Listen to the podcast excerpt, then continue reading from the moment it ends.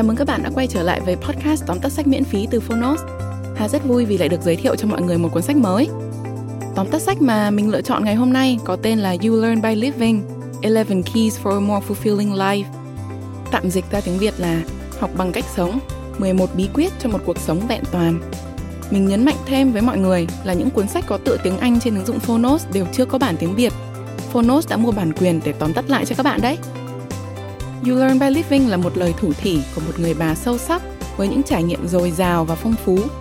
Cuốn sách kể những câu chuyện cuộc đời của phu nhân cựu tổng thống Mỹ Franklin D. Roosevelt, song song những suy nghĩ cá nhân, dẫn dắt người đọc lên một hành trình từ một cô gái nhút nhát, tự ti về ngoại hình, đến khi trở thành một trong những nhân vật được yêu mến nhất thế kỷ 20. Giờ thì mời các bạn cùng thưởng thức tóm tắt sách hôm nay nha. Hẹn gặp lại cả nhà trong những podcast tiếp theo nha.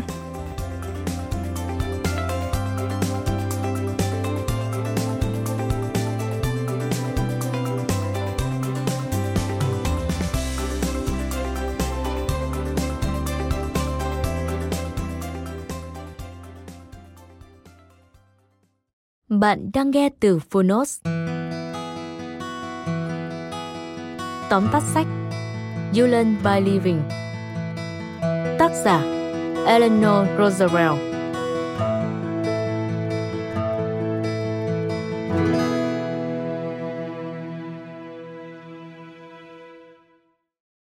Trong cuốn sách hướng nội, sức mạnh của sự yên lặng trong một thế giới nói không ngừng.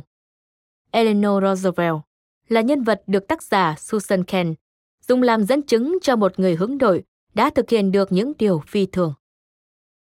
Eleanor Roosevelt là đệ nhất phu nhân được quý trọng nhất nước Mỹ bởi sự thông tuệ, lòng chắc ẩn và những công hiến của bà cho cộng đồng.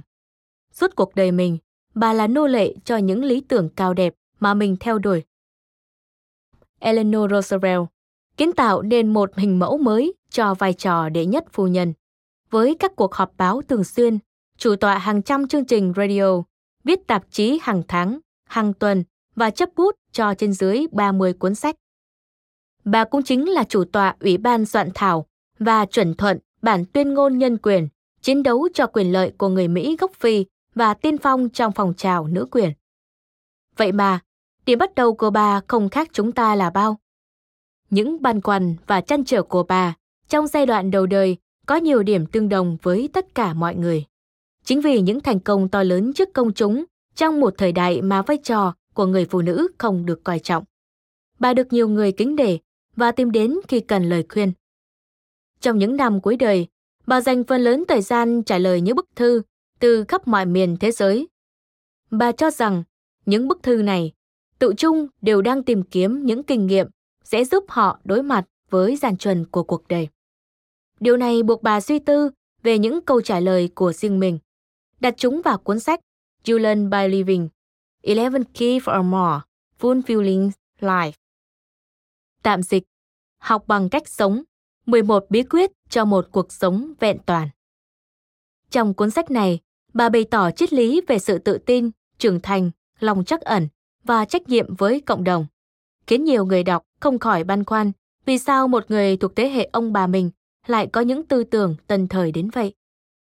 Có lẽ vì vậy mà dù sinh ra ở cuối thế kỷ 19 và trưởng thành trong đầu thế kỷ 20, những đúc kết của bà vẫn còn giá trị đến tận ngày nay. Thông qua cuốn sách, Eleanor Roosevelt hy vọng sẽ giúp được con cháu mình và bất kỳ ai cũng đang khám phá con đường sống vẹn toàn cho bản thân, có thể tìm ra câu trả lời cho riêng họ. Sau đây, Mời bạn cùng đến với ba nội dung đặc sắc nhất của cuốn sách Julian Learn học bằng cách sống, được Phonos chọn lọc để chia sẻ đến bạn. Nội dung thứ nhất, đối mặt với nỗi sợ hãi, kẻ thù lớn nhất của mỗi người. Eleanor Roosevelt từng là một đứa trẻ đặc biệt nhút nhát, sợ bóng tối, sợ chuột, sợ tất cả mọi thứ. Bà cảm thấy cuộc đời mình là một trận chiến chống lại nỗi sợ dài đằng đẵng đối mặt với nỗi sợ là hành trình khó khăn nhất. Nhưng những gì nó mang lại hoàn toàn xứng đáng với nỗ lực ta bỏ ra. Với mỗi chiến thắng, ta lại được trang bị sự tự tin và sức mạnh lớn hơn để đối mặt với nỗi sợ tiếp theo. Mất cha mẹ từ nhỏ và được nuôi dưỡng bởi người bà khắc nghiệt, Eleanor luôn cao khát được chấp nhận và yêu thương. Nhận thức rằng mình là con vịt xấu xí trong gia đình, mà mẹ và các dì đều xinh đẹp, khao khát ngày càng cháy bỏng hơn trong cô. Lần nọ, khi người dì của cô bị ốm và cần lấy đá từ tủ đông ngoài sân, dù run rẩy vì sợ bóng tối, Eleanor không thể từ chối vì không thể chịu nổi nếu không ai cần đến mình. Sau đêm hôm đó, bóng tối không còn chứa đựng nỗi kinh hoàng với cô bé nữa. Động lực từ khao khát được yêu thương khiến cô bé thường xuyên phải buộc mình làm những điều không mong muốn. Cuối cùng, lại mang đến một công cụ hữu ích để đối mặt với nỗi sợ. Đó chính là tính kỷ luật tự giác. Đối với Eleanor, sự kỷ luật một người tự áp đặt lên bản thân mình là bờ lũy chắc chắn nhất chống lại sự sợ hãi. Bạn phải buộc bản thân làm những việc bạn nghĩ mình không thể. Hiểm nguy thực sự nằm ở chỗ liên tục tránh né nỗi sợ và chỉ làm những điều mình quen thuộc. Còn lòng dũng cảm, về lâu về dài, sẽ mang lại một cuộc sống tự do và hứng khởi hơn. Nội dung thứ hai, chỉ chăm chăm làm hài lòng bản thân, bạn sẽ không bao giờ hạnh phúc. Tuổi thơ của Eleanor đầy những bi kịch, sự cô đơn và lo lắng. Tuy nhiên khi trưởng thành, bà trở thành một người tháo vát, thích nghi được với mọi tình huống và vô cùng hiệu quả trong công việc. Triết lý của bà đối với hạnh phúc là hạnh phúc không phải là đích đến, mà là một sản phẩm phụ. Bởi vì, điều mâu thuẫn là nếu bạn lên kế hoạch cho một cuộc đời mà bạn chỉ chăm chăm làm hài lòng bản thân, bạn sẽ không bao giờ hạnh phúc. Bạn có thể quyết định chỉ sống vì mình, không cần ai giúp, cũng như không giúp đỡ ai. Ban đầu, gia đình và bạn bè có thể ngạc nhiên, nhưng rồi họ sẽ dần quen với tình trạng mới. Vị trí của bạn được thay thế và bạn không được ai cần đến nữa. Mải mê với những vấn đề cá nhân sẽ khiến bạn mất đi hứng thú với người khác, mất đi kết nối với cuộc sống. Từ đó, bạn sẽ rất dễ trượt vào cái hố của sự chán nản vạn vật và thậm chí là bản thân sự sống. Đó là sự bắt đầu của cái chết. Con người có nhu cầu được cần đến, cảm giác về sự hữu ích của bản thân ở một khía cạnh nào đó hợp lý hóa sự tồn tại của một con người. Ngay cả trẻ em cũng có nhu cầu này. Một trong những lý do, đôi khi con cái trong những gia đình nghèo lại ít phạm pháp hơn là vì chúng cảm thấy được cần đến hơn. Chúng được gánh vác trách nhiệm chung, cảm thấy mình thuộc về và có vai trò thiết yếu trong gia đình. Bối cảnh tiếp theo mà một người đối mặt với nhu cầu này là trong hôn nhân, mối quan hệ khó khăn nhất của đời người. Và khi chúng ta nhận ra gia đình là một phần của cộng đồng, ta sẽ thấy mình được cần đến như thế nào trên thế giới này. Mỗi người đều có thể đóng góp cho cộng đồng mà mình đang sinh sống. Bản thân là một nhà hoạt động chính trị, Eleanor luôn ủng hộ mọi người tham gia chính trị. Chính trị không chỉ dành cho các chuyên gia mà người dân cũng có trách nhiệm đối với hạnh phúc của cộng đồng mình.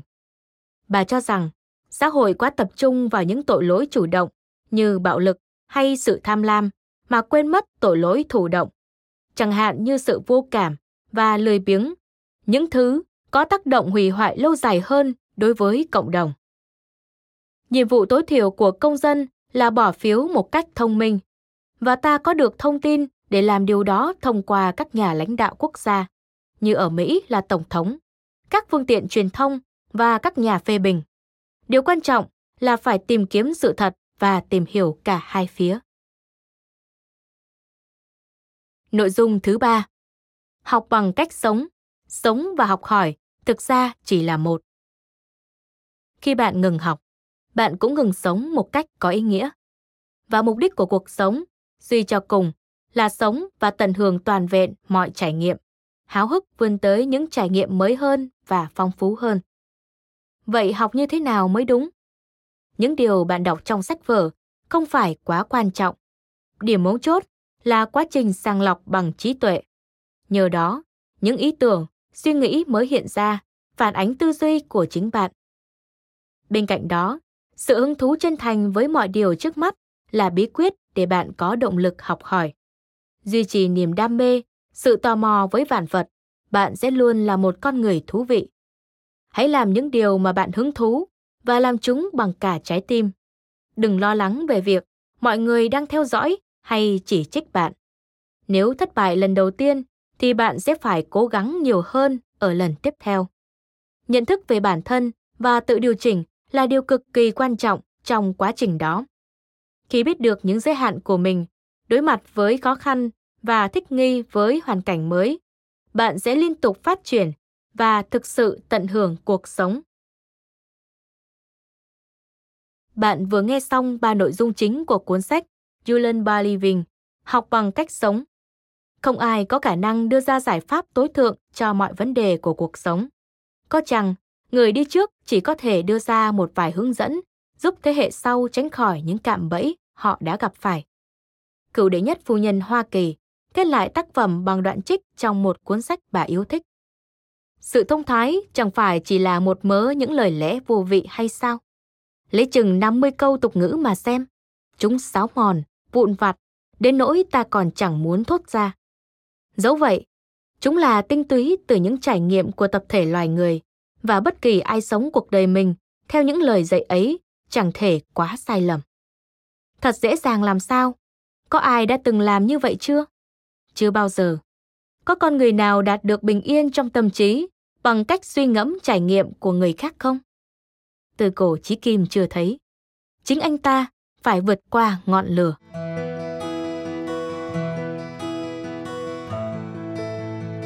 Cảm ơn bạn đã lắng nghe tóm tắt sách trên ứng dụng Phonos. Hãy thường xuyên truy cập vào Phonos để đón nghe những nội dung âm thanh độc quyền được cập nhật liên tục bạn nhé.